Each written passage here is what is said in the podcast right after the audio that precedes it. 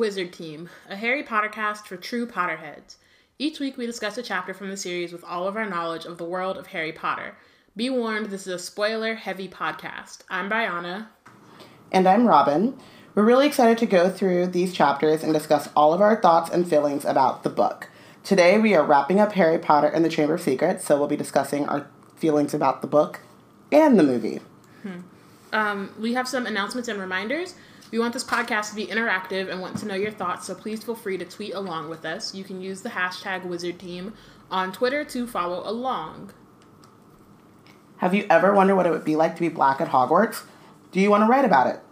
We are working on a project called Hogwarts BSU, a collection of stories, fan art, etc., illustrating what it would be like to be a black Hogwarts student. If you would like to submit, check out the website for guidelines. Love our blog, love Wizard Team, have a few extra galleons lying around. Um, please consider donating to Black Girls Nerd Out. We have a lot of awesome things that we want to do, but we need your help.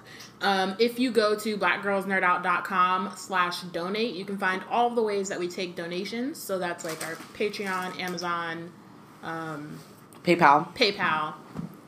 Oh, sorry. The other, the first two like sound really close, and then I'm like, what is that other one? But um, yeah, so you can like find all the ways that you can donate. Like I said, on our website. Um, yeah, we are um, doing a lot of really cool things or hoping to do a lot of really cool things. So um, doing a panel at leviosacon um, i will be there in the flesh. Biana will be there virtually. Hope knock on wood. Um, sorry she's distracting me. Sorry, um, didn't so yeah so those are all these really fun things yeah, and also, um, these fun things that we are doing require not just money, but we are also in the process of planning next steps for Black Girls Nerd Out, and we need your help.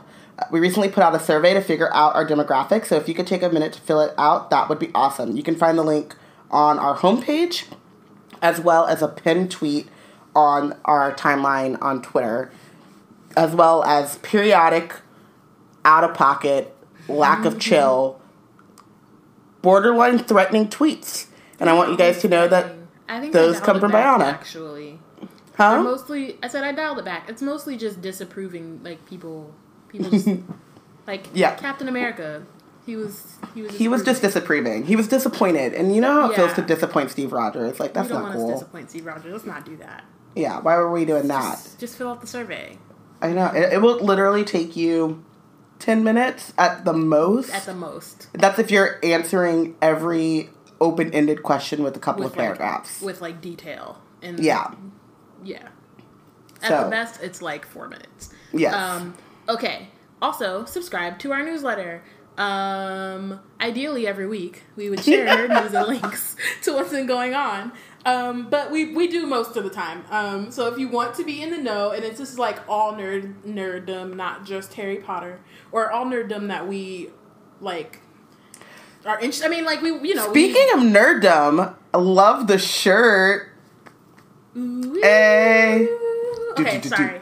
Um, She's wearing anyway, a Doctor Who so- shirt that I bought her. yeah. Um. So it's yeah. So anyway, we do like nerd stuff, and most of it is stuff that we're interested in. But you know, lots of nerd things happen that we don't necessarily like pay attention to, but it'll be on our newsletter because it showed up and people were excited about it. So you know, Yeah. um, shout out to Twitter for for that. Um, so yeah, so you can subscribe. You can go to blackgirlsnerdout.com um, and subscribe to the newsletter. Follow us at We Black and Nerds and like us on Facebook at Black Girls Nerd Out.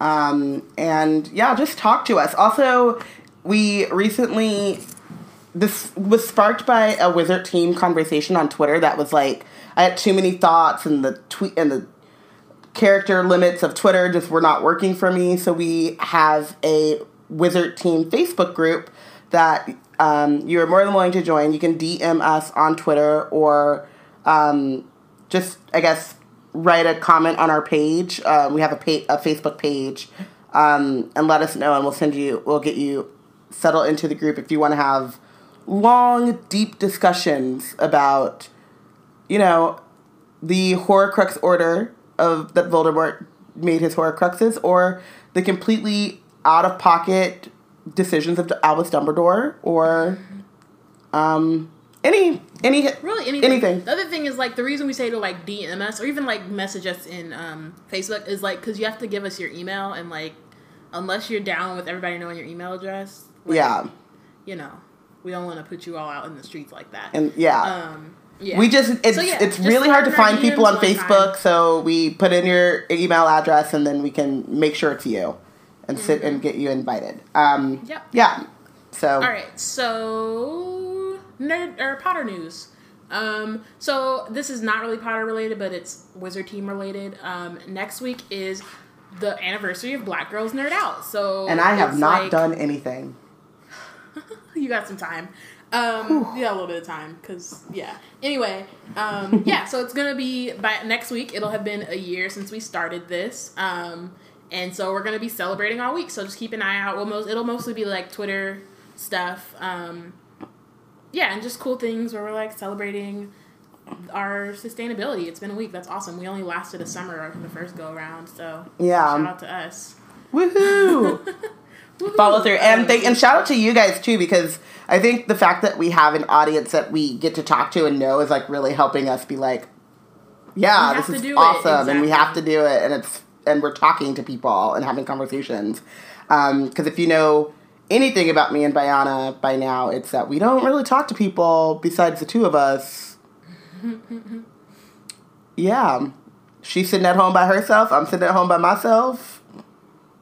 These are all facts. Hot takes coming to you from Hot the takes. um so i don't know this came from so it came from fantastic beast movie twitter um and then i was looking around on the because i thought that was the official twitter but then it wasn't the official Not- twitter. It's the, it's the fan. It's It's the, the- official fan Twitter, which okay. what does that mean? Okay. We're the official fan twitter of harry potter. Um i don't know what that means. So anyway so there are possible Ilvermorny houses and they are named after fantastic beasts or magical creatures and these Right. And this houses is are not, this like we said again. It's not like confirmed. It's like Yeah. maybe because it's not on Pottermore. Once it's on Pottermore, then it's real. yeah Um, But yeah, it was making the rounds and i had thoughts and then Bayana had Same. thoughts and so we figured we would share our thoughts so anyway so there are p- four possible Ilvermorny houses named after cre- magical creatures and they are horned serpent wampus thunderbird and Pukwudgie and my thought was why poor K. So, do all magical schools have houses? Do they have to have houses? And do they have to have four the reason why- houses? Why can't there be three houses? Right. Why can't there be seven houses?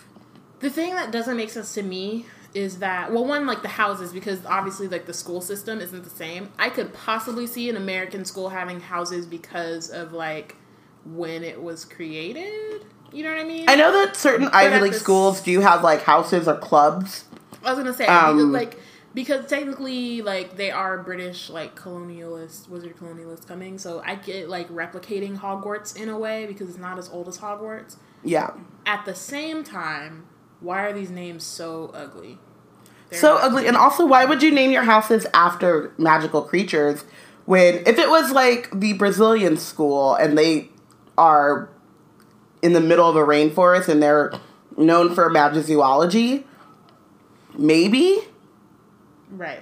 But um, I would have to pull up the Ilvermorny. Let actually, matter of fact, let me do that right now. There's Um, nothing on Ilvermorny on on Podcast. Oh yeah, it's just a little whatever. Yeah, so there's nothing. Which is like, why'd they even put that on there if they weren't gonna put? Never mind. I have issues with Pottermore. I'm gonna leave it. we'll we'll let you cook on that. Um, yeah. So, but it doesn't make sense that they would be named after magical creatures.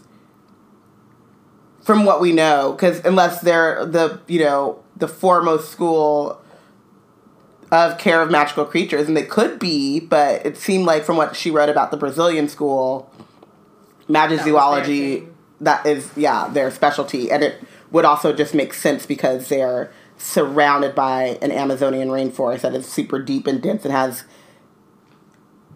untold number of species of animals that we haven't even discovered all of them yet.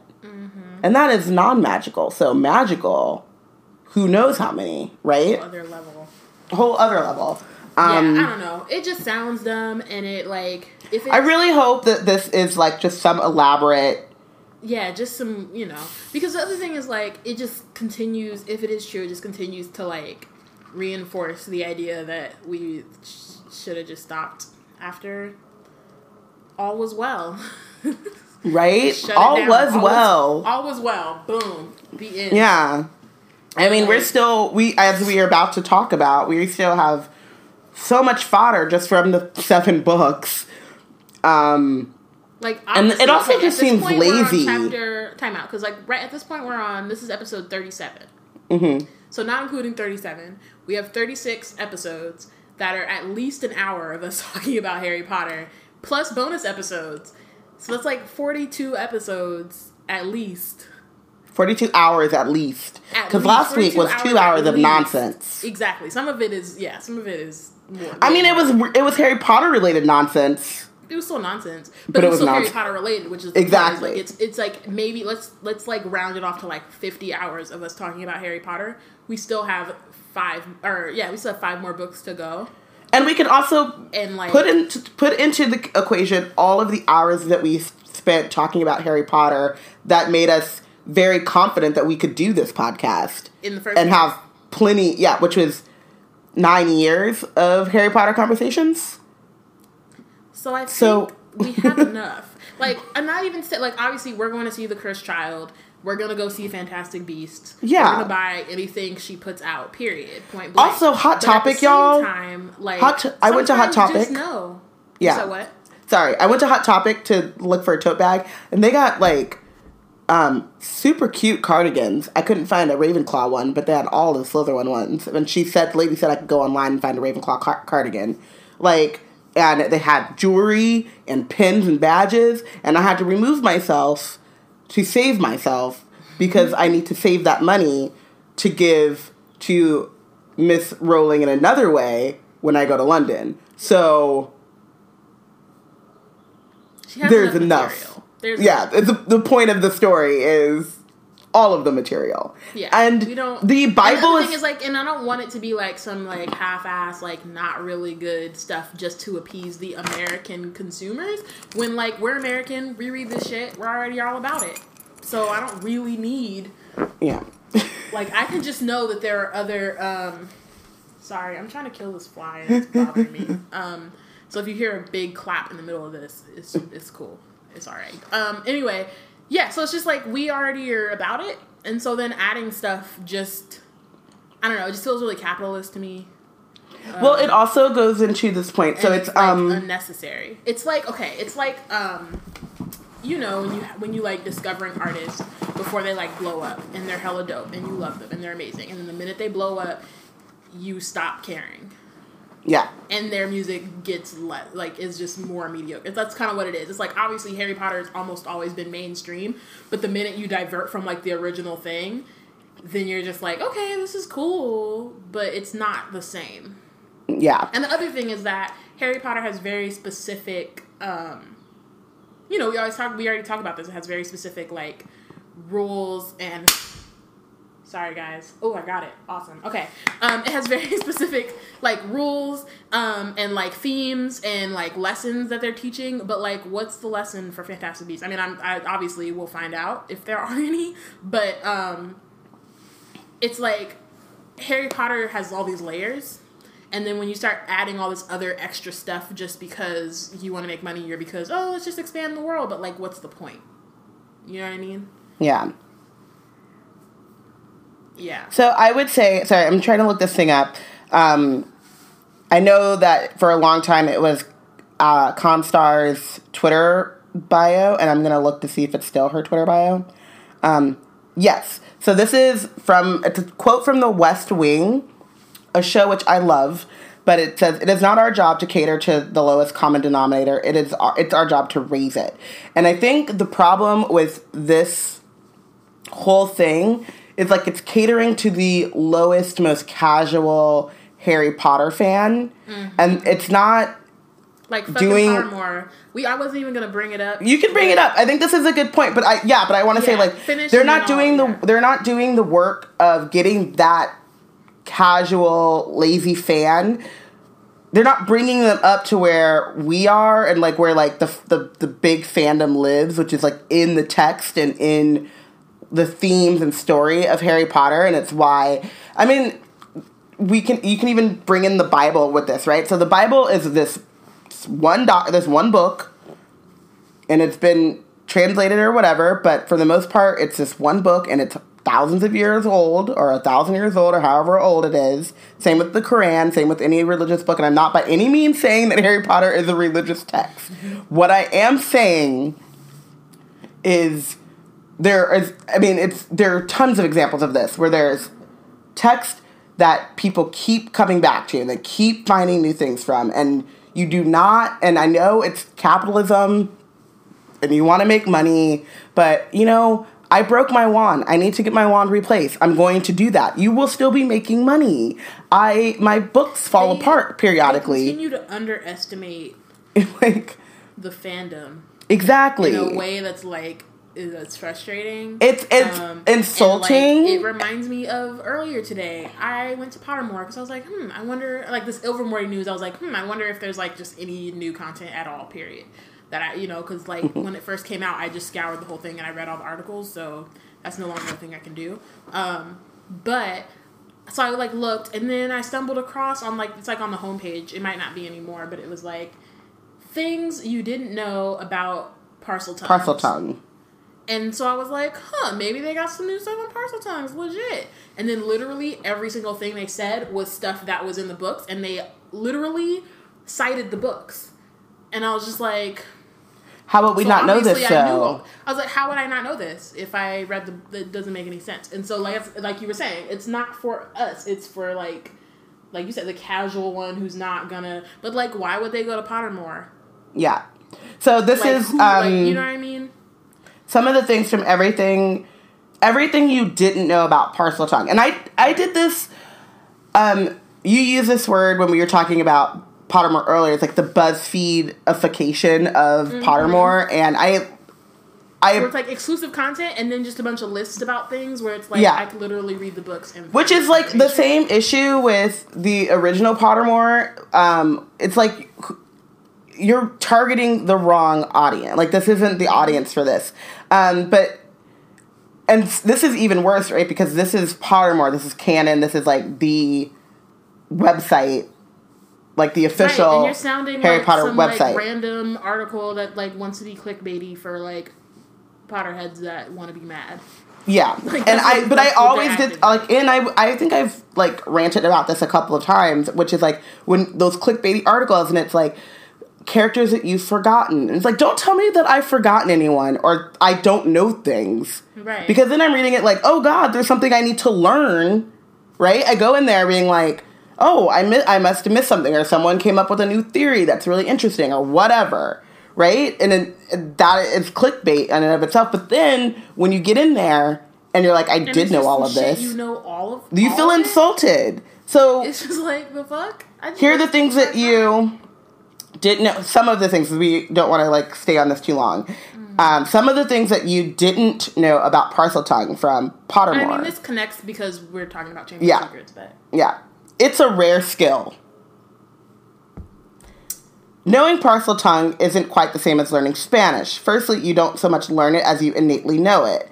And the way that they tell you that it's a rare skill is so, said Harry, I bet loads of people here can do it. Oh, no, they can't, said Ron. It's not a very common gift. Harry, this is bad. Harry Potter and the Chamber of Secrets. It has a bad reputation.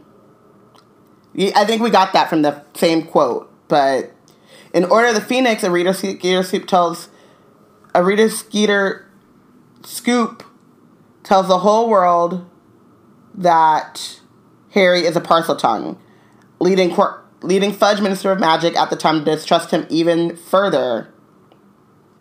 You can imitate it. Harry was left perplexed when Ron and Hermione managed to break into the Chamber of Secrets during Deathly Hallows. Why? Because you need to be able to speak Parseltongue to open it. It's sometimes hard to speak it. and these You don't just like- have to talk to snakes with it. To say it, it's Yeah. it sounds like it sounds like I don't know, You're talking to children. like a ten year old exactly, like a ten year old wrote this, or like it's for a ten year old. It's like Yeah. it's, it sounds like a book report that somebody had to do for their elementary school for like their third grade book report. That's what it sounds like. Yes. And I'm like, I'm an adult. I've read these books twenty times at least. But even if I am 10, like, I'm And, like, sorry. even if I have only read it once, like this Yeah. is not a hot. It's not like, hey, it's not like the conversation we were having on like, ooh, these like Horcrux orders, and they were like, hey, what you didn't know about the Horcruxes? By the way, they were created in this order. Like that's different than being like, oh, It's a rare skill. here, it's a locket, and there's a stone, and there's a like, dude, we know this because we read the books. That's the whole Yeah. reason we're even here.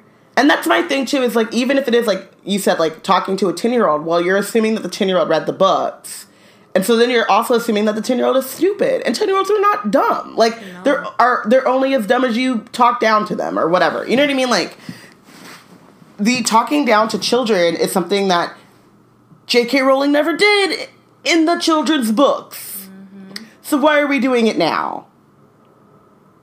Like, what's the point? It's a similar issue I had with Hunger Games when I saw that they were like, the uh, Lionsgate might be making more Hunger Games movies because people want to see more of the arena. No, the fuck we don't. That completely goes against the entire point of the Hunger Games. Same with this stuff. It's like Yeah. you're talking to kid, like you just said. That goes a point. That goes against the whole point of the Harry Potter series. So why are you doing it? Yeah. It's like what happened in the Hunger Games was exciting, but the Hunger Games were a symbol of like trauma and terror, and they were bad. And that's the point. And that's the point. "Ooh, now we want to. No, let's Yeah. some more. Like Let's no. torture some more children.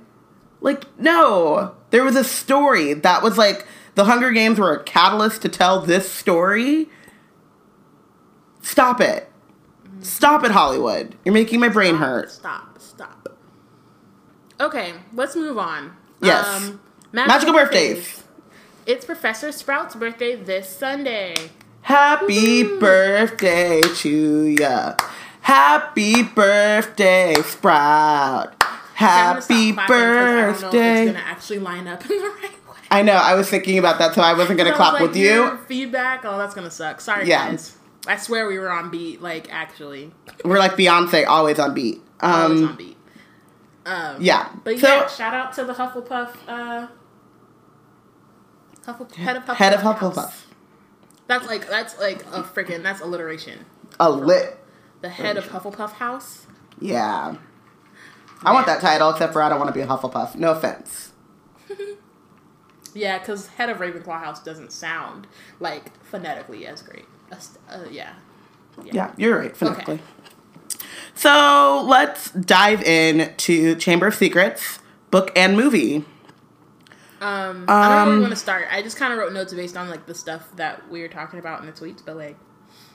if it- if it- if I mean, I do. I think so. We we did. Ju- we talked about the like pacing in uh, Sorcerer's Stone, this one was more like and I feel like this one was. it just made it was even more like conspicuous. Well, you were tweeting when you were tweeting about like the nighttime thing, and then I was like, "It is always night." Literally, Like- and I've never noticed this before. Like, I'm not even gonna lie. Like, that was literally watching it. That's literally the first time I've noticed it, and I've seen this movie a billion times. But I was just like, wait, why is it always dark? Like, like y'all just live in the like. Don't you go to a school? Why are you always? Why Yeah. yeah. Is it night? Like, literally at the end when we were talking about like the the how like the other thing is like it feels like it happened in like two weeks. Um, we were talking about like Yeah. We were talking about like Hermione got caught, and then they went to Hagrid's house, and then Hagrid and Dumbledore had to dip, and then they immediately went to Aragog, and then the next morning they saw Hermione, and then they found the paper, and literally the scene after that is nighttime, and they're still reading the paper.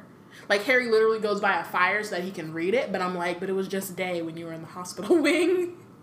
and What's is it happening? Gryffindor And in a tower? That, Ginny gets taken So into the Chamber Gryff- of Secrets. Yeah. So it was And like, and, and I'm like, the Gryffindor common room is in a tower, so closer to the sun right, and daylight. It's always dark in there. So That was weird. It was just like, Yeah. um, And yeah, the pacing was really fast, which I mean we know, but also it was like a two hour movie because my mom shout out to my mom. she brought me dinner. Um, she was like, Oh, you can um I was like, I have to work. That's what I told her. It, I, it was work. it is. It was fun as hell totally work, but it was us. work. um, I was like, I have to work. So she was making dinner at my grandmother's house. I was home for Mother's Day. Um, she came back when the movie was still going, even though I need, need to just buy them new DVD players because that's a whole other time issue for a whole other time, whatever. But um, she came back. She brought me dinner. I was like, sweet. Um, I was like, all we, we were like halfway in it. They had just, I think Colin had just been petrified. We had just finished Quidditch, and Colin had been petrified. And I was like, I should. I mean, I think we're halfway through. Um, just going by the pacing of it, and I was like, I, I'll, I should, I'll come over or something when I'm done. And they were back when they when my parents got back.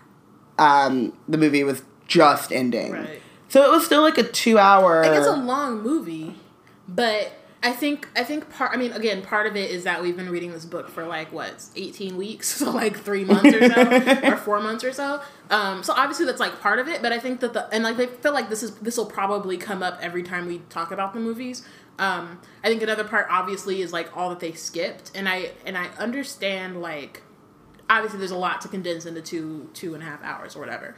Um, but again, it's just like certain things, like it's always nighttime, or like there are ways to like show that more time has passed, passed, passed, other, other than like that's usually the Yeah. marker in the Harry Potter, like in the books and the and in the movies, but especially in the movies, that's how you know you're in the next year because it's like there's snow and like Christmas is happening, Mm-hmm. Christmas. you know what I mean? But like, but I think even Christmas this time it was super It was quick. super quick.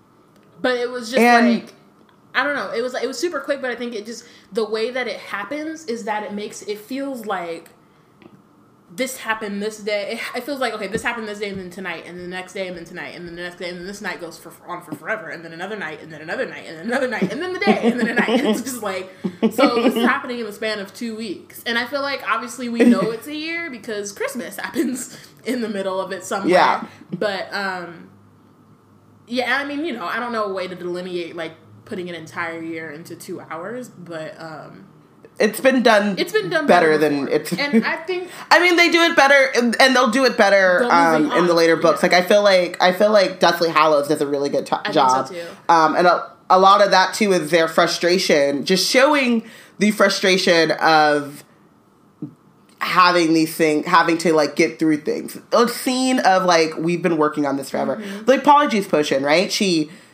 We should do this. I know how. Found the book in the library month. in Moaning Myrtle's bathroom, and then and then there it's Christmas. it'll take a month, and then all of a sudden it's yeah.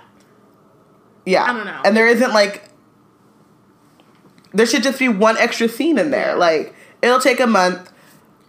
Oh, is it ready yet? And then we can you know what I mean? And there's see, just like the there's a better the way to do it. The, with these movies in general, is it's very much like you just needed one more scene. Like just write, and it doesn't even have to be like one that's strictly from the book. It could just be one to like move us along to make us understand like where we are in the like timeline.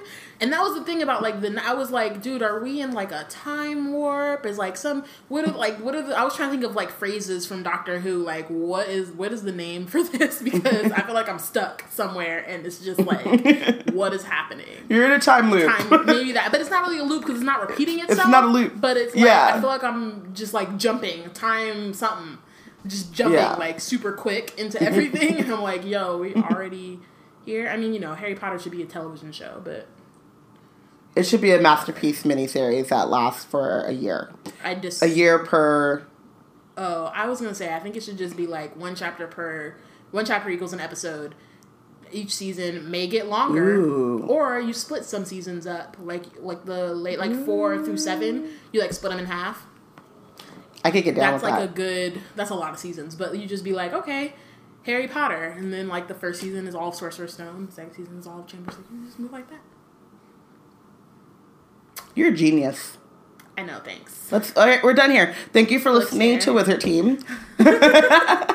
um, I also want to talk about. Um, I kind of lost the plot there, but when you're talking about the time, how time moves, um, it it's not even just like the it's always nighttime or the uh, pacing of it. It's also the the are the things that they they leave out from the book.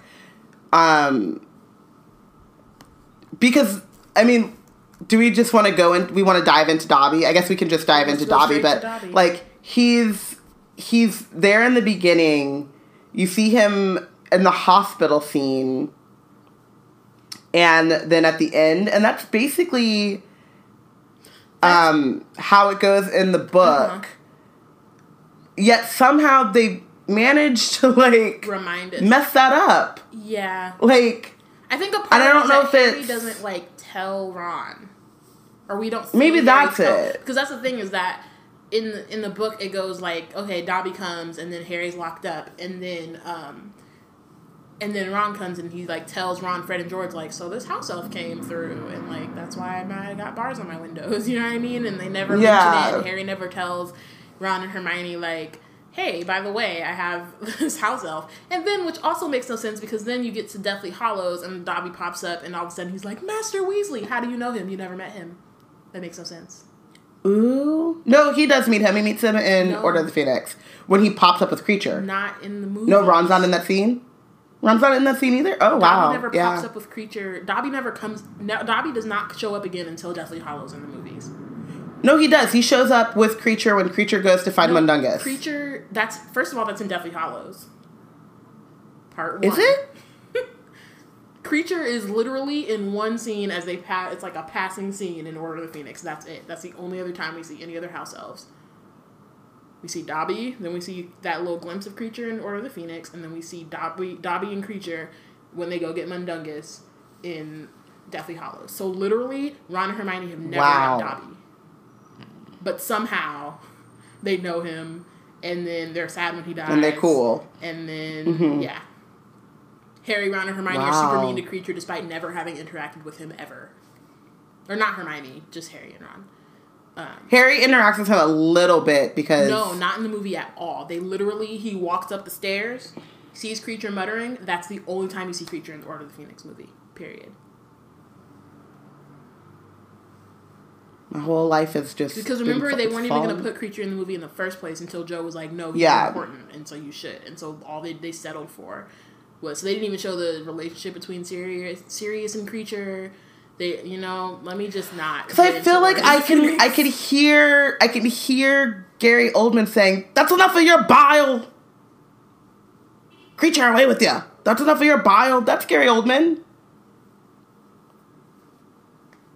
We'll figure that out um, I mean, in five maybe, years when we get there. Maybe, but I highly doubt it.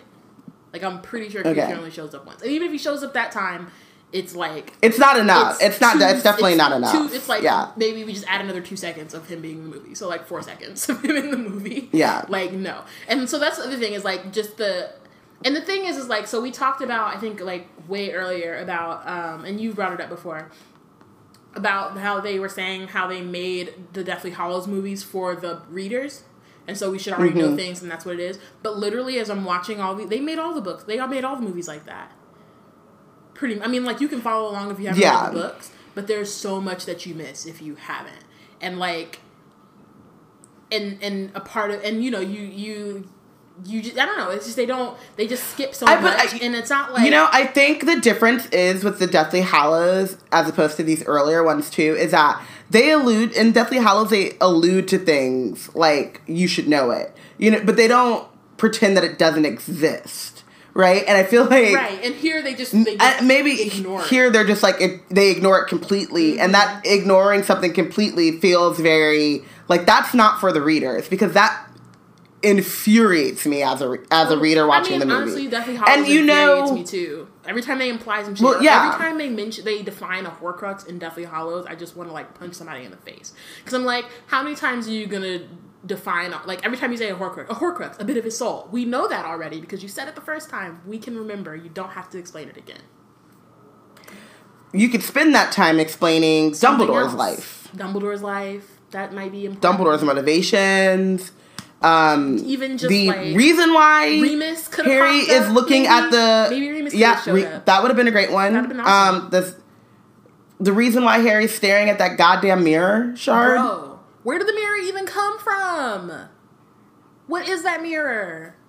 Where who did he get it from? Where did it come from? Why did he why is it just broke why is it broken? Like why is he seeing people's eyes up in there? Like there are questions that could have been answered hella long ago. Like maybe I don't know, Order of the Phoenix. But we're not here to talk Okay, about Order we're of the not there. We're not there. like Luther, like Obama's anger anger translator. Just shut up, Diana. Just calm down. Yeah.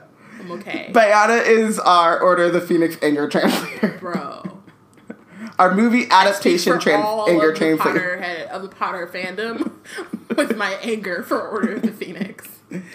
Even though Like it just channels Ye- through me. like, But you know what's so funny is that like looking at this movie as opposed even as opposed to Order of the Phoenix, the the the story they butchered. I'm not by any means ever ever. I'm saying this now and it goes along. I am never ever saying that it is okay what they did to the source material in that movie.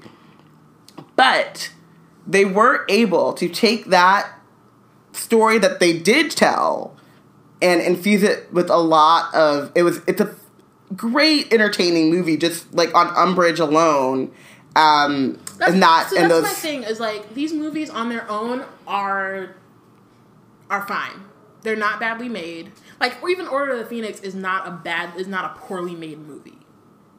none of the movies are poorly They're made not poorly made. They have enough money. They have good actors. They're like the scripts are pretty decent. Like they're not. Bad they have movies. decent effects effect. That's what I'm saying. Like they're good. Adaptation wise, and the other thing is like Yeah. even adaptation wise, if we think about adaptations, I think maybe Game of Thrones is probably is better in terms of adaptation, but that's a television show. So movie, Mm-hmm. book to movie, Pride and Prejudice Hunger Games. Hunger Games That may be it. well I mean I can think this through a little bit but I mean, that's what I'm saying. yeah I I wanna, but I'm saying if there, it's pretty. It's like top five in terms of book to movie adaptations because there are especially for telling a long sprawling Okay, let's telling a long story the Marvel Cinematic Universe because they just shat on every single book to movie adaptation I've ever seen. Period. Point blank. not really Mm, because they take no i'm saying adaptation wise well, I mean, I guess they okay. What they did not, with Silver- I mean, quite- maybe that's not what they did with civil war like i because it's enjoyed it but that adap- it's not actually an adaptation. It's just like another comic book in movie form. it's a reincarnation Yeah, Or It's whatever. like a different. You're right. Um, You're right. Okay, maybe not Marvel. I got a little excited. they take a they take a loose framework and then they make them all work together but whatever they're, they're very good They're i would say.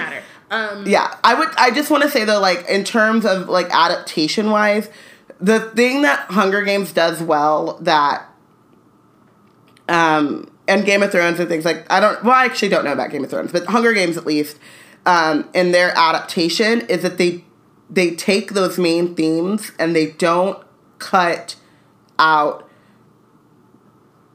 Right. They don't cut out things that are important to the themes. They may cut but that like, but as I as stuff. I was as I was telling that as I was saying that sentence though, Mm-hmm. my thought was, but the Hunger Games was very limited in their main in their like as opposed to Harry Potter, like the number of subplots and themes and moving pieces, many. there weren't But as many. But I mean, that's the thing. It's like obviously you can't totally like compare all the because you know it's different, different stories, different moving parts, different characters, that kind of thing. But I do think like Hunger Games was able to, and I mean like you know the last two movies they didn't have to be split into two, whatever. But that's just like a that's the Harry Potter effect or whatever. But like Yeah. I think that it did a really good job of like of sticking to those themes and like even the things that they added that weren't in the books played towards that. It wasn't just like, oh, Yeah. here's some like gratuitous stuff where like we're gonna blow up some shit, even though it didn't Burn down the burrow. Bruh, I just I actually need to finish this chapter. Um, but I was reading Half Blood Prince like last week, and I got to the, their Christmas, and I was like, this is so much interest. This is so interesting, and like nothing got burned down. No Right? Death Eaters showed up. But like a Well, lot you of know, good- they were of, like, saying- the and I plot was still read- I- progressed. like the plot Yeah. progressed. Like some really Well, interesting read a- I- character you know- development happened. Like we got to finally see like Remus and Arthur be like dads to Harry and shit, and like we got to, you know what I mean. Like Remus is still we got to find out what Remus is even doing in his life. But Yeah. instead, we get some gratuitous scene in the movies that literally do, does nothing to advance the plot at all. It's like those. It's like the the the action scenes in Twilight that don't actually happen in the books, even though technically I think those make the movie better because. Twilight's pretty Well, you know, and I remember at the time when that movie came out, and they were saying they added scenes to up the action, and it's it's like like, no. that's because you're so stuck on this being an action movie, that, and then or also the a- fact that like a, they, this so they, they added these scenes for action, but didn't actually use the scene that had the most action. So yeah, You gonna take out the whole battle at Hogwarts between the Order and the Death Eaters when Dumbledore dies, but Mm-hmm. you're gonna put in the burning of the Burrow. You're not gonna even try and you're to gonna have you're going to have Finner Grey back there, and we don't know who he is. but we don't know. You're not gonna introduce him, so you're gonna do all. This He's just shit, like, there. there's enough. There's a lot. There's plenty of action in Harry Potter. That actually could have been when. Finner bit Bill. Well, actually, because was Bill there for Christmas? I'm trying to think. Um, but yeah, who was, cares? Fleur was there. yeah, There was the whole yeah. thing between Fleur and Molly. Okay, let's stop talking about Yeah. other movies. Harry Oh, Potter. and let's get back to of Chamber- Secrets. Let's talk about this Oscar-worthy acting, bro. I will say this. I know that the acting, like the face acting, is a lot, especially amongst the Weasleys. Um, I'm I mean, talking honestly, Ginny and Ron. Even like shade because I, it's one of my favorite things about this movie in particular. Yeah. Is like I actually found this. I love Ron's face. I think it's you. You posted. I don't know if it was a GIF or just a screenshot when you said to like the Oscar-winning performances, and Harry is doing. Daniel Radcliffe, sorry, is doing this like they're in. It's a scene where they're in the forest, and of course, like Harry is not as terrified of spiders as Ron is, but Harry's got this very subtle, nervous fear thing going on, and Ron's face is so cartoonish. he is freaking. out. Like, and it's like you're not even in the same movie right now. Like, and they're That- standing right okay, next so to each other. thing. Okay, so actually, so the, the thing is, like, obviously we laugh at Ron, but this now also goes into just Ron in general, and kind of we kind of mentioned it during the live tweet. I think, yeah, uh, like I think any a bunch of us who were like live tweeting mentioned it, and it's just like the the like I don't want to make up words, but like they're making how they're making Ron like a comedic figure, and so like everything that he does is like slapstick. Oh no, stop! I broke my wand. Oh shit! Now we're being attacked. Now I'm making this like scary ass face, or like, um, all of his like one liners. They're supposed to be funny, but then they don't actually like advance his character development in any way. You know what I mean? Other than just making him the sidekick who makes faces. Yeah. And so, like, while it's funny and like while it's like great acting, Rupert, you know what I mean? You're just like, this is great, whatever. But at the same time, it does have like real consequences for the rest of the movies in how Ron is seen.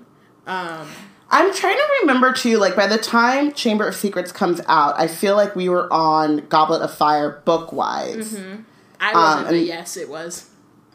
Or no, actually, I was by that point because Chamber of Secrets is you right. I dislike you so much. You don't have to do that. You don't have to bring that stuff up about how freakishly young you are. Um, No, but actually, no. You it was it was on it was on Goblet of Fire. I'd caught up by that. Yeah, point. I read and- freakishly quickly, so like. but anyway, so I think like in Prisoner of Azkaban, and then it, he reverts a little bit in Goblet of Fire, but in Prisoner of Azkaban and Goblet of Fire, there is this tone to Ron that is, um, I have petty in me, but the petty there's an underlying reason behind it, and it is this insecurity that permeates through a lot of his decisions. And it comes up again like it's a big huge part of the deathly hallows and I mean, it's we- like it's this kinda get it in the Goblet of insecurity yeah but it's not really like anything that. but you but at that by, by that time you've had three movies of slapstick ron Exactly. and so you're not easy you're not able to So really just like, why are you all of a sudden Darth Ron? yeah Bro, and when Harry's name comes out of the Goblet of Fire, the look on Ron's face, he's literally Anakin Skywalker after he killed the um I can't think of the names, but the ones who killed his mother, he's literally Yes. out Anakin Skywalker in that in that scene. Okay His his his eyes are all like hooded and like he got like he, Yes. he had eight in a minute. he hasn't eaten. He's just tired. He's angry. I agree with all of that, and I but I Kylo think too like Kylo Kylo Ron. Is that Wizard Team canon? It might be. Um, It might be. We'll see. yeah, but yeah, I think that like what you said, like it, all of these things because it's a series. Um, it goes into even the writing of the book where it's like the way that she sets up the Slytherins. It's like because it's a series, the things that you do, even the smallest decisions that you make in the beginning, go and really affect. Um, they really affect the trajectory of the story and the slapstick nature of Ron and Chamber of Secrets, and also the giving hair or giving Hermione all of Ron's insight, insightful Right. lines. It really goes. It really damages his character, characterization, I should say, because his character is in the book and fine. Right. Um, but that characterization of Ron in the movies is compromised because of these decisions that they make for laughs, really. But there's ways to get laughs.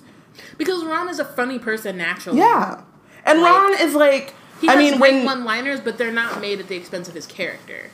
exactly like Ron. If you want funny, like Ron's sassy in the same way that Harry is. You know, when when Moaning Myrtle says, "Harry, if you die, you can share my toilet."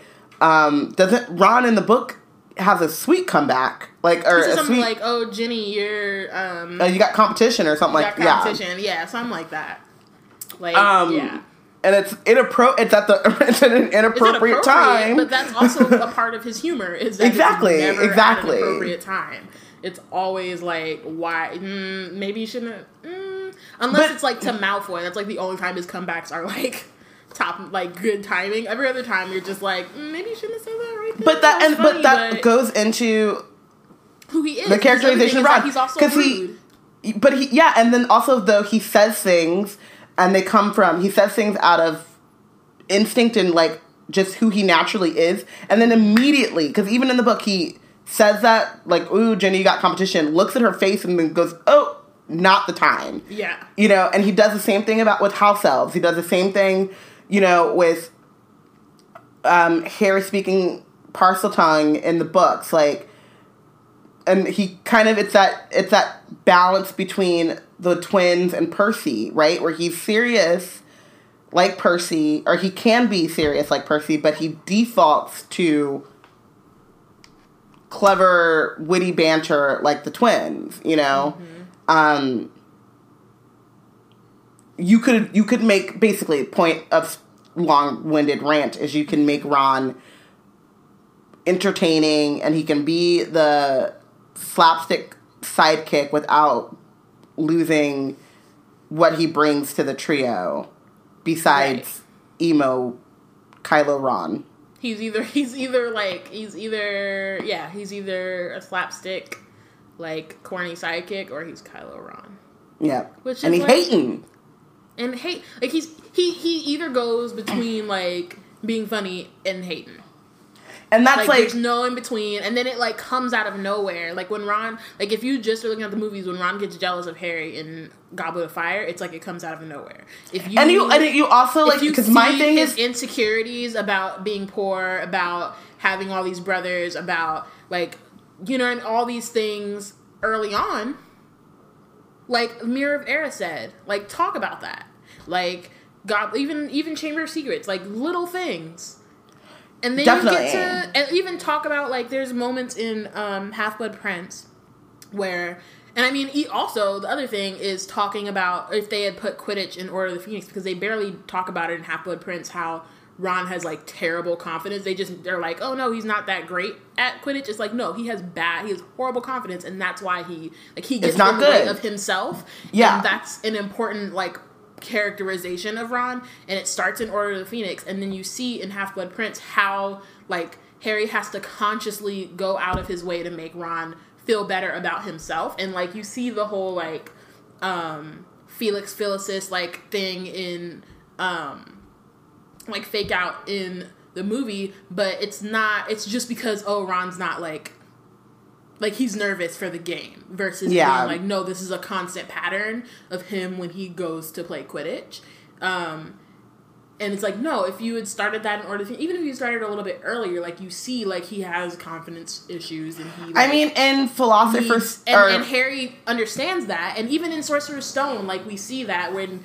when Ron is talking about um, having all these brothers, and Harry is like, "Oh, well, I've never. I wish I had wizard." Bro-. You know what I mean? Like Mm-hmm. it's them like kind of bunting off each other, and Harry already consciously trying to make Ron feel included and like he's important. Um, when they first meet, yeah. like I mean, and when you you bring up the Mirror of Erised, and they could have in the in that scene, like Ron is like, you you're you, like you've had your time. I want to bask in this like glory that I see in this mirror. Do you think it shows the future? Do you think whatever? And they bicker and like they bicker about it because to Harry, he's like, who cares about your like uh, you know your these trivial your head boy you you've won you got the Quidditch House Cup or whatever. exactly, I have not. I'm looking at my family, you know, and then Dumbledore comes in and says, you know, for Ron, who is always feels overshadowed, whatever, and, you know, and like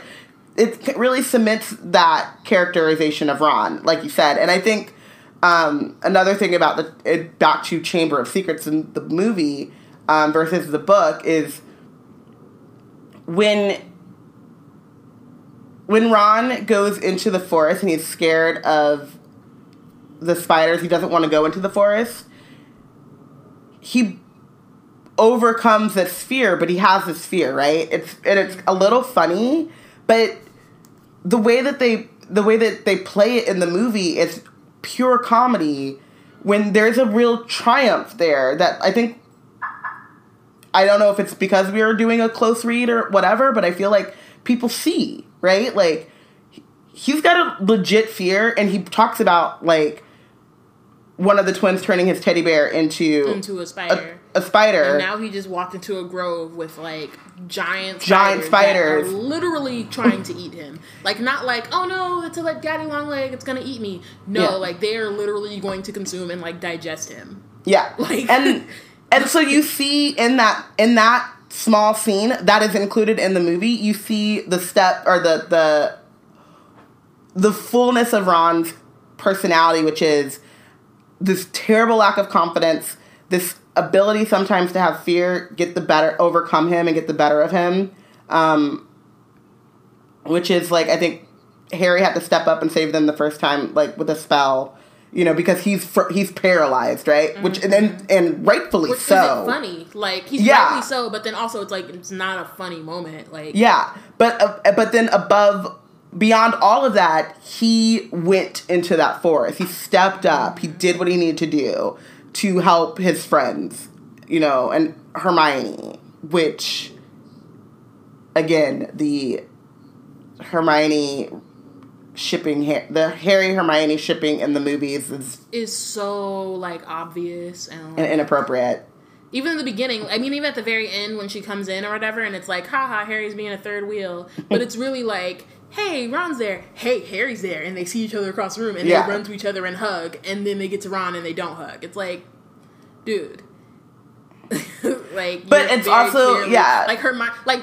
That Harry's meme, too, of Harry being the third wheel. paralyzed, like, Yeah. it's just real obvious. And that and that meme of Harry be being the third wheel comes from the fans turning that moment, cutting it there. That and in and in Prisoner of Azkaban when Yeah. like Hermione hugs. Ron and then Harry hugs Hermione like Harry back the fuck off, bro. like come And- on.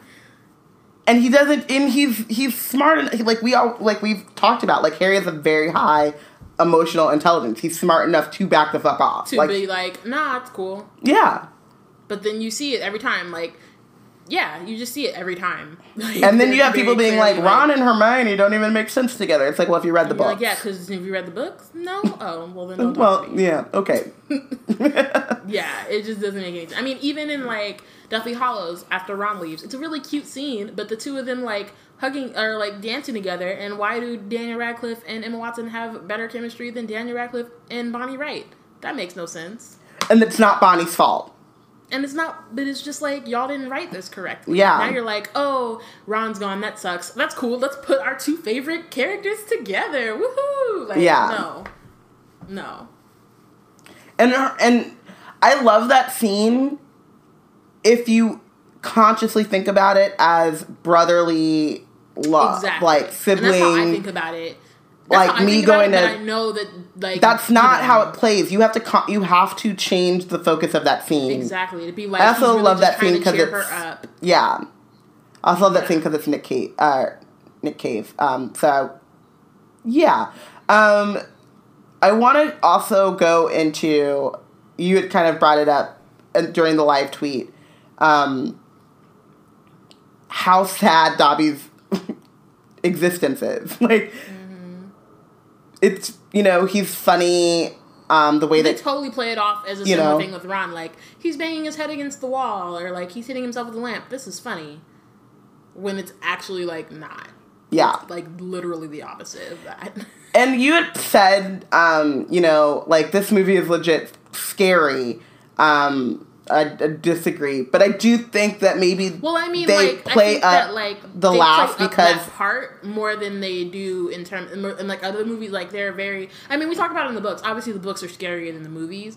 Yeah. Um, but I think that you know we talked about the different genres of each book or whatever, Mm-hmm. and I think this book definitely while they have like the funny parts, they definitely play up the like like the scene when Harry's like caught in the gutter and the snake is like right there yeah. Like just that the horror like moment. But what I'm saying is, I think, yeah, and I think because of those, the the scariness and the horror of those moments, they then over rely on over like Ron and Dobby to provide levity and these comedic moments, mm-hmm. which again is like that's great and all, but what Dobby is doing is heartbreaking right. and should be there should be some acknowledgement beyond 12 year old Harry being like, oh, why are you like, stop it, stop it, you're gonna get me in trouble. Or, Right. you know, they have a semi, like, you know, he kind of is a little bit more empathetic um, when he's in the hospital, but at the same time, like, it's very quick because then Colin comes in and his arm was broken, so he's rightfully upset, you know, Right. like, um,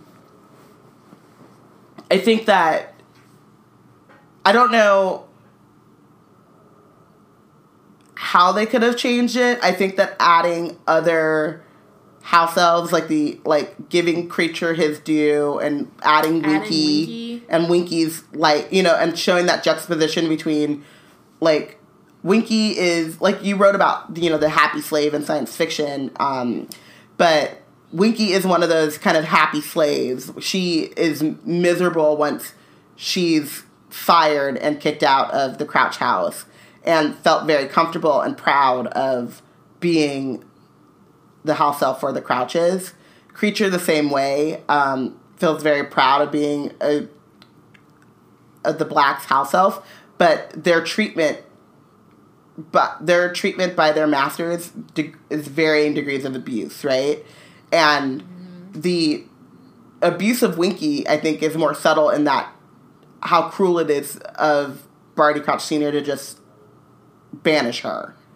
Um, and what is she supposed to do? She's never lived on her own. She doesn't have any, you know, like just you're fired and do it in such a public way and for something that is not her, you know, like that treatment is very cruel and the ins and outs of owning a living sentient creature is very cruel and off top. But the first time that you meet Winky, she's like accompanying Barty Crouch Senior and is happy, you know, and doing her job and and pr- proud of that, you know.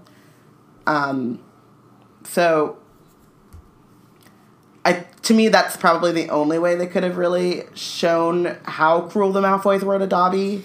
I mean, and they didn't even really show like the Hogwarts house elves. And it's, the Yeah. thing is, is that it's not just like how how the how the Malfoys were cool to Dobby because we can already like we see the the little interaction between Lucius and Dobby later, and then also like there's an assumption because the Malfoys are like antagonists in the story that they're mm-hmm. going to be terrible. But I think also showing that like the cr- I mean people don't really like Barty Crouch, but like he's a well respected person in the in the ministry. And he's horrible to his house elf. You see the blacks. You see even Sirius, someone who we all love. He's like him and Remus like always alternate. Like Mm-hmm. depends on the day when they're my favorite marauder. and um and he's just he's a beloved character and he's still horrible to his house elf. Yeah. And so it's just like it's not like yeah, I don't know. It's just there are there are ways to kind of complicate that, and I don't think the book, and you know we'll talk about it more um, in Goblet of Fire, but I don't think the book did a wonder did a great job of. Um, also, the movies took out spew anyway. Yeah. Um, they they didn't do a great job of of really like talking about the house elves and really like dim- like really talking about how complicated that is. Um, but they at least attempted to. Yeah. Where I think that the movies just were like, "Oh, this is a thing that happens, and isn't it? Isn't Dobby funny?"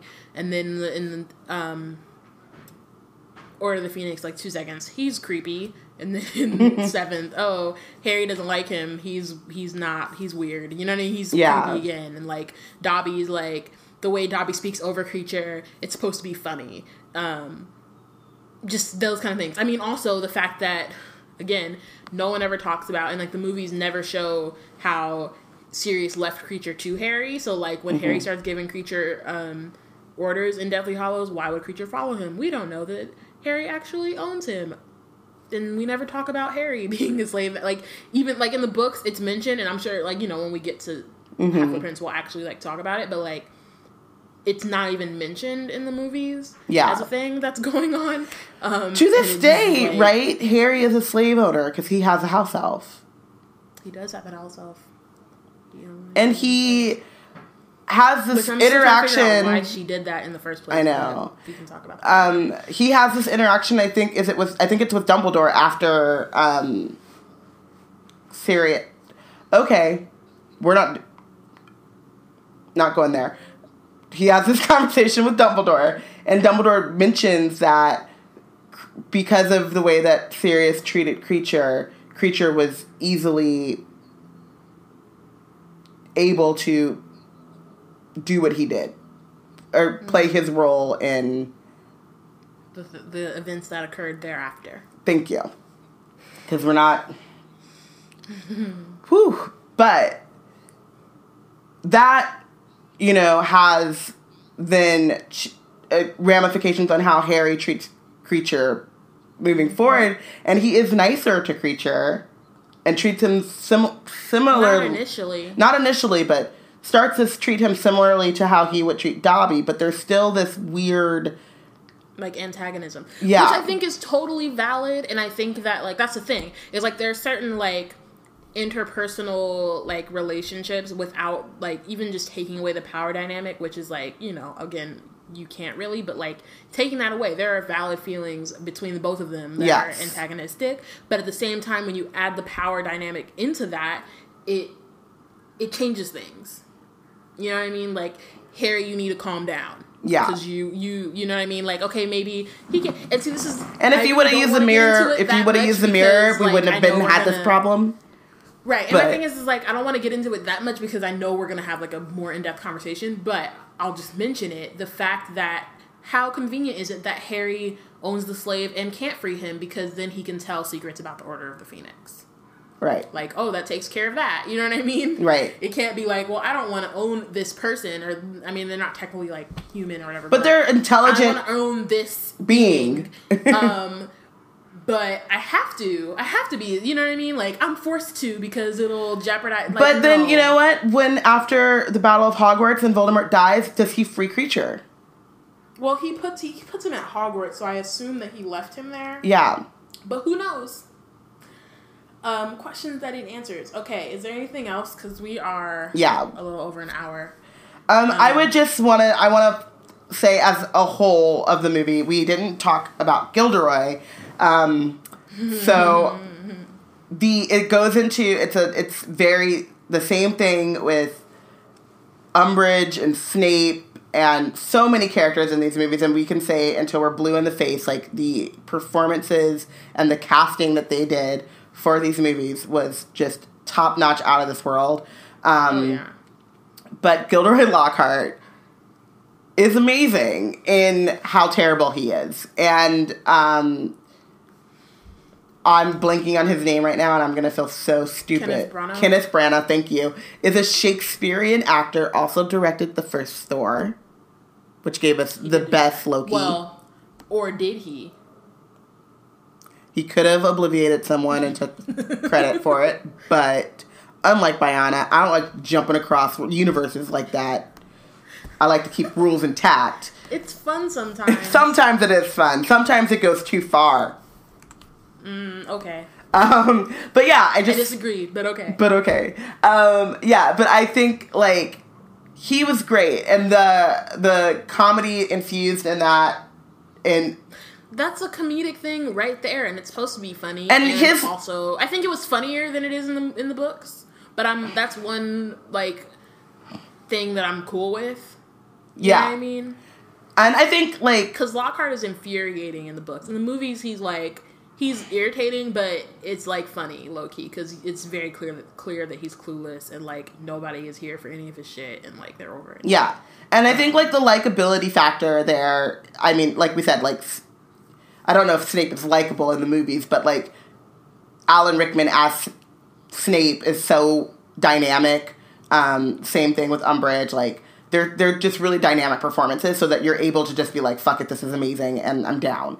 Um, It's like it's like watching. Maybe it's just no. Okay, it's like watching Orphan Black in a way, okay.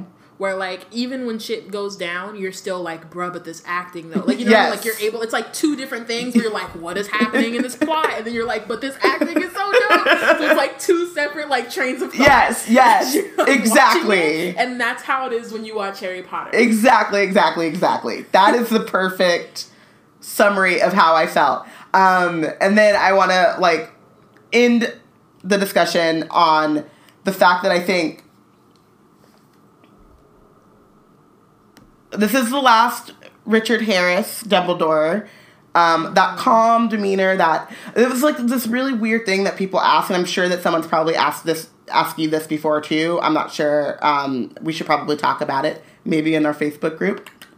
Um, people like have asked me like, "Oh, who's your favorite Dumbledore?" Or maybe we talked about this on a Wizard team. I don't like that and I don't like that question. question because it doesn't make it's like it's a It doesn't make it's sense. a false. Richard Harris didn't get fired, Yes. and then they found a new Dumbledore. That's not what happened. Yeah. So and Dumbledore is that's like, every human being and like everyone like Dumbledore is a is a multifaceted person and I think Richard Harris tapped into a version of Dumbledore that suited who he was and who and how he wanted to portray him.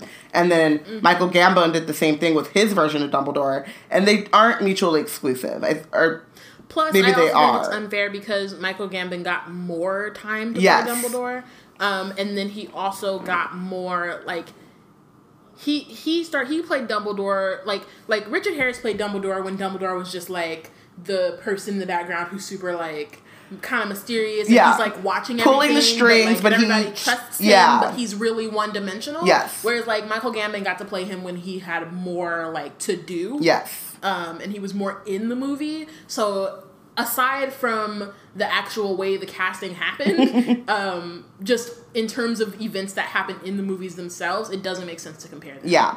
Um, and I completely agree, but I just wanted to shout out that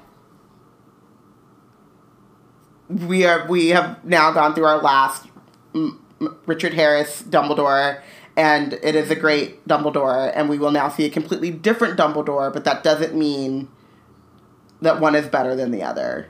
Um, they're just different. It's funny how that happens. So let's. Um, do you want to name the real MVP of the book? I feel like we should name who's bench first, so that the real MVP can shine. Like Okay, end it I on a high note. Do, um, yeah, for sure. But I want to also we want. I'm gonna we're gonna say who's benched, and then we'll also do honorable mentions. Okay. Because I added them up. Like Robin's been recording them, and then I added them up, so I have like the oh, cool. breakdown of like so just like interesting, you know, tidbits and stuff. So benched. Do we want to do a drum roll? Can I do a drum roll? do, do, do. I'll add it in later. I can add it in later. Oh, lit. Okay, so drum roll, please. Whatever. Um, so Lockhart with 18 votes. What? What? Um, that was not super surprising. Not at all. Um, what is what is what what is really telling about Lockhart is that he was the only person to get benched in the double digits. So he got benched twice as much as Lucius, who is second place with nine votes, and who is only one over Tom Riddle. So he got over two Death Eaters, um, and the Dursleys. Wow. So like all of the horrible people that we know are horrible and who will get benched in the future, Lockhart got like Double. twice as much or more benched than they did. Um, so that says a lot about his life, and he needs to go rethink it. Gilderoy Um, well, I guess Lockhart, he please. doesn't en- really know his life anymore. So Who am I? Um, Gilderoy Lockhart, please enjoy your golden seat. Have one. Take it. Have the seat. yeah. It's comfy. Um, other other things. Um, one time I benched everyone else who wasn't, I believe, who wasn't Madame Pomfrey. Um, I think that was kind of the implication. You were like, Madame Pomfrey is the MVP, and everyone else needs to take a seat. Yeah, I'm pretty So- sure that's what happened. Um, Robin got benched three times. By one voter, I'm sure. Literally, all of them are from Amani. So, Literally all of them. so did I really get benched? Did I really? I mean, I counted them. Or do we just have you got just as many benches as Dumbledore and Sir Patrick Podmore? Um, Podmore. But that is just another notch in the belt of Amani Heron has no fucking chill. Hotep Ernie got. Speaking of no fucking chill, Hotep Ernie got benched five times. Hotep Ernie. oh man, He's over at caught me act. WizardTube. You know, we got a new WizardTube video coming about how he was unfairly persecuted and being benched five Yeah. times. We have that to look forward to now. oh boy. Okay. Take away his password. um, okay, real MVP. Let's do this. Another another drum roll.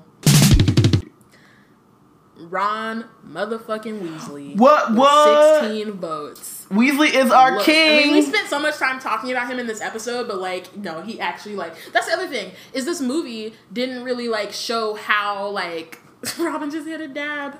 That's like the first time I've ever seen you dab. this might be the first time I've ever Um, dabbed.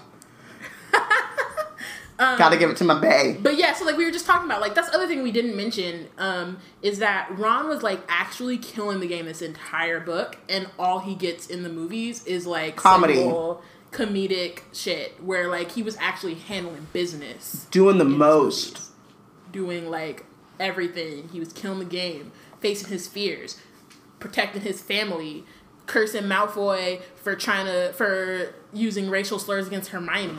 Like he was killing the entire game. Um, but I would also like to say, like, so again, honorable like you know mentions or whatever. Harry and Hermione um, were the next two. Um, and they were only like two votes apart, like all three of them. So Hermione got twelve, Harry got fourteen, um, and then Ron got sixteen. Um, so that's like interesting. But we I'm should also just that, note- whether that will happen. Like, Sorry. Um, I I was like, I'm curious how that would happen. Like in other books. Mm-hmm. I mean, I don't think it will all the time. I don't remember the breakdown from last um last book, but I don't think it was. I don't think it was like Harry, Ron, Hermione like that. yeah, but I think we should also just note the inherent trio bias because they are who we and we um Yes, experience these no. things through. But I Yes and no. The only reason I say no is because we are going chapter by chapter. So it is like, even though the trio could be like. I mean, there's a couple times where we nominate the whole trio, so that's another reason, you know what I mean? Mm-hmm. But there's like. Because we're going. It's not like we're going like, oh, whole book, oh, the trio killed it because they like beat Voldemort. You know what I Yeah. mean? It's more like, okay, in this particular chapter, when the, under these particular circumstances, this is who won. And like, in this one, I do. I just I'm saying because think- the trio spans all of the chapters, at, at least especially Harry. So Mm-hmm. Right, they it's a little bit have easier for them more, yeah, more- they have more times. They have more they have more chances. Whereas Fox, if Fox spanned the book, if if sh- Fox was in every chapter, Fox would have won this fucking book. That's Because in the one Fox chapter- four, by the way, In the one chapter, she four from one Yeah. chapter. Because she did it all, or he did it all. Yeah, that's all true. Um, who else? So the funny thing is, like, I actually maybe should add two to Ron because the Weasleys altogether got two votes. Um, so that would actually bump Fred and George to four, Molly to four, Ginny to five, Arthur to five, and Ron to 18. Um, also, the Weasley car. Who gets. who gets who gets the Weasley car vote? Arthur. Car. Maybe maybe Arthur. Hedwig got one, but you know she don't care about votes. She's Beyonce, so she's Beyonce to the bullshit. Um, anything else? Also, if the Gryffindor Quidditch team, that means Fred and George got another one. Doesn't matter. Um, but yeah, I mean that's pretty much it. Shout out to Ron Lockhart. Take all of the seats um, immediately and exit the premises. Also, actually, just like you're cut, you're out. Period. Go get your memory back. Um, yeah. Um, I, I think like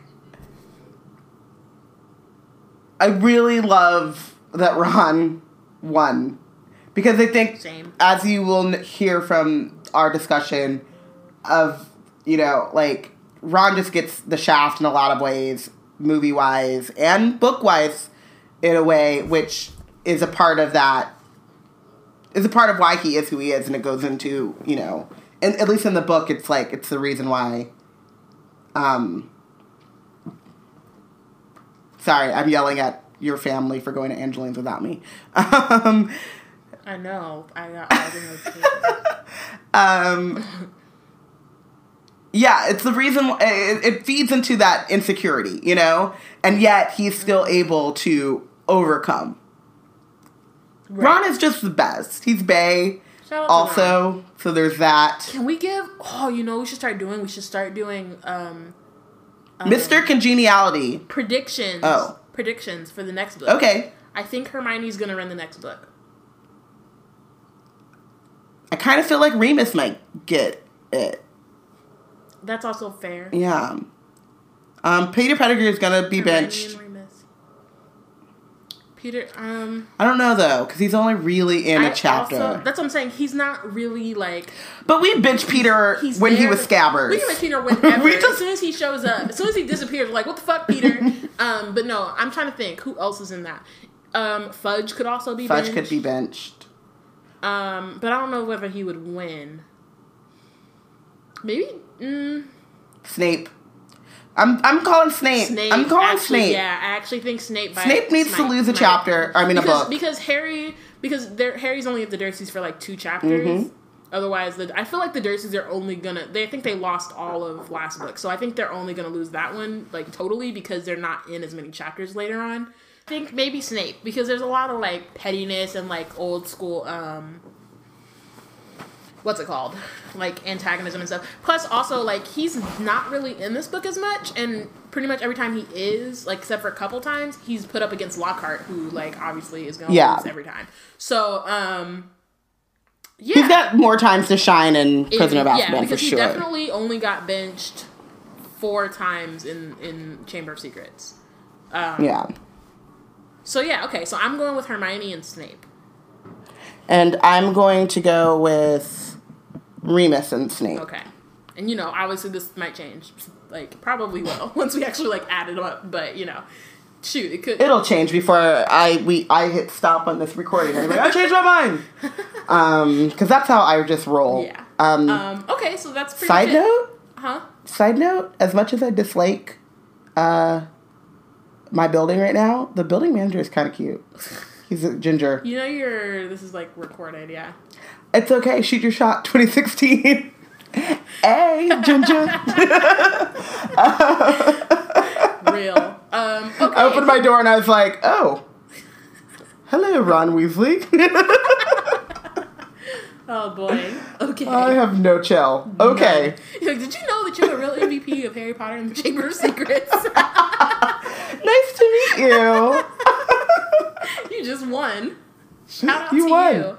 Um, okay, thank you for listening. Um, like, actually, real talk, we say this every episode, but like, this is episode 37, and y'all have been sticking with us for almost 40 episodes. Y'all are amazing and awesome, and thank you so much. Like, counting bonus episodes, they have been sticking with been us for like forty. it's been over forty episodes, and like Yeah. honestly, Robin and I just did this because we wanted to, and it was fun, and like we're gonna talk about Harry Potter anyway. Why not record? Like why not record it? Why not have like a set time during the week where we just talk about Harry Potter and we can read the books together? But like actually, y'all are awesome, Yeah. and the fact that you're like into this and and like giving us your thoughts and like sending us Harry Potter related stuff and all that and like theories and all that kind of stuff. It's awesome.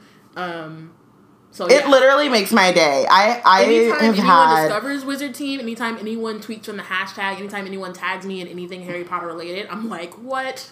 This is the best day ever. I am like a person people think about when they think of Harry Potter. Like people who I have never actually physically met think of me when they think of Harry Potter, and that's awesome. It- it's all I've ever wanted in my life, really, um, is to be surrounded by Potterheads thinking and talking about Harry Potter all the time. So I can I completely agree with everything that Bayana just said. I also want to say that you guys are so brilliant with your theories and with the insights that you have and the the comments that you make like I Miss P talking about you know why she chose to um, give Tom Riddle the MVP. Um, the whole discussion about Horcruxes. Um, if you guys haven't seen, Connie wrote this amazing post about Lily Potter and mothers for Mother's Day. Um, I think we retweeted it from our uh, from the Twitter account, but I mean, you know, I don't know. All of a sudden, it was raining on my face, and that was I don't know what happened. Somebody Um, was cutting hella onions just like right I next to you. right, all of the onions. They She wrote appeared. something it's in like when it's like when Anthony Hamilton sings and like collard greens and Corbett start cooking. It's like the minute Mm-hmm. you start reading that post, onions are just cut like right next to you. She You're somehow "Where did made the internet- come from yeah. She made the internet cry. pretty much. with with all yes and it was brilliant and you know Like Amani's Cindy- post on the um on Dumbledore. on dumbledore That it was was amazing. so and and changes and sub- who have submitted to Hogwarts BSU, y'all are dope. super like, Every dope time we somebody have sends me some shit, like, okay, I'm not even joking. Like, we talk about, like, hey, send us in whatever, like, stage your Hogwarts BSU posts in. I am so serious because I, you give me any Hogwarts BSU shit, I'm reading it and I'm like, this is amazing. Y'all really are thinking, like, y'all are thinking of, like, really dope scenarios and, like, you know what I mean? Like, it's just really awesome Yeah. stuff. Like, that I would it's never so even think awesome. of. I yeah, and, I can we can go through like the laundry list of people that are very active in the myriad of ways that they are active. But the point is, is that any way in which you choose to interact and be a part of the team, because like we're serious, like this is a team. It's not just me and Bayana. Like, we're, yeah, we're the voices that you hear on Wednesdays, and we have no chill. But you guys are also part of the team, and you also don't have any chill, and it's beautiful, It's so beautiful, and we are like, yeah, it's amazing. It's amazing. yeah. Thanks. Y'all are the Adapt best. again. Robin, Adapt Y'all again. got Robin dabbing on Wizard Team. Robin ain't never dabbed a day in her life. Until Never in my life. Until today. Whew. Y'all did that. You need to Woo. pat yourselves on the back, man. This is amazing. Okay. We will see you guys next week Mm-hmm. with Prisoner of We're Azkaban. discussing chapter one Owl Post. It's We are serious. We are so serious about How- discussing chapter one. Yo. It's it's about to go down.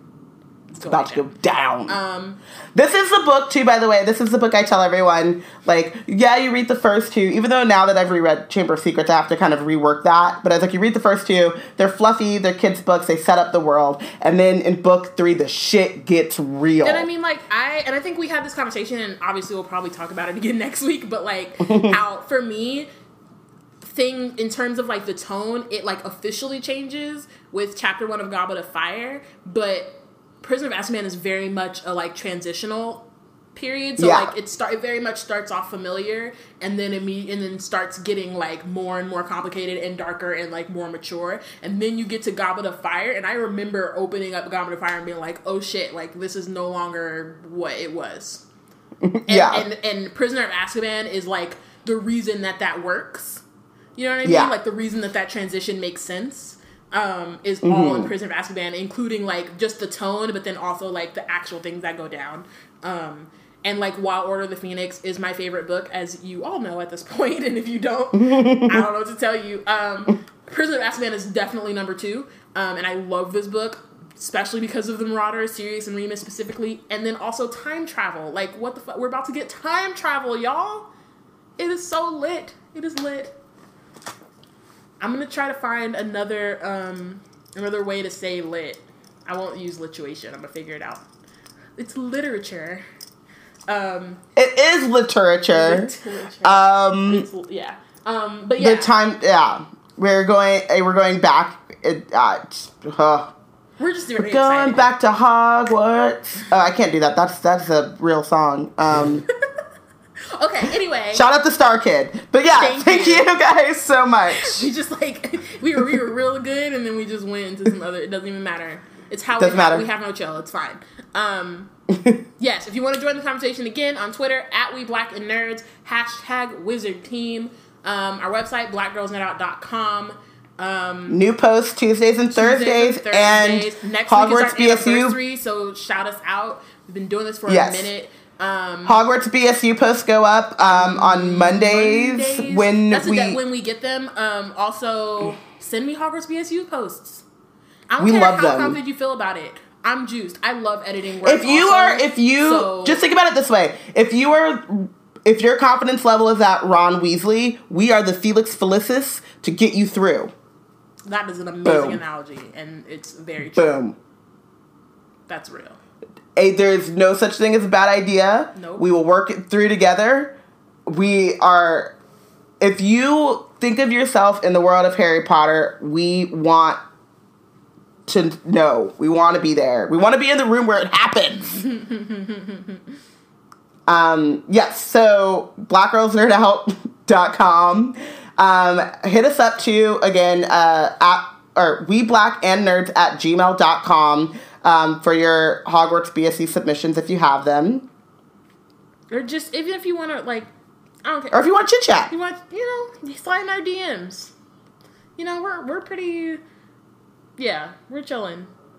I mean, we Yeah. have work, but anytime we have an excuse to talk about Harry Potter, like, hmm, where do you think we gonna go? Don't act like I wasn't on the Wizard Team Facebook group in the middle of a meeting being like, but Same. actually, Actually, well, what Joker was really thinking is, like, Bayana makes a good point here, but I would like to say, right. So Um, we're we're all about that. We're about the pot. We're about that Potter life. yes, Thirty-seven episodes in. We're about it.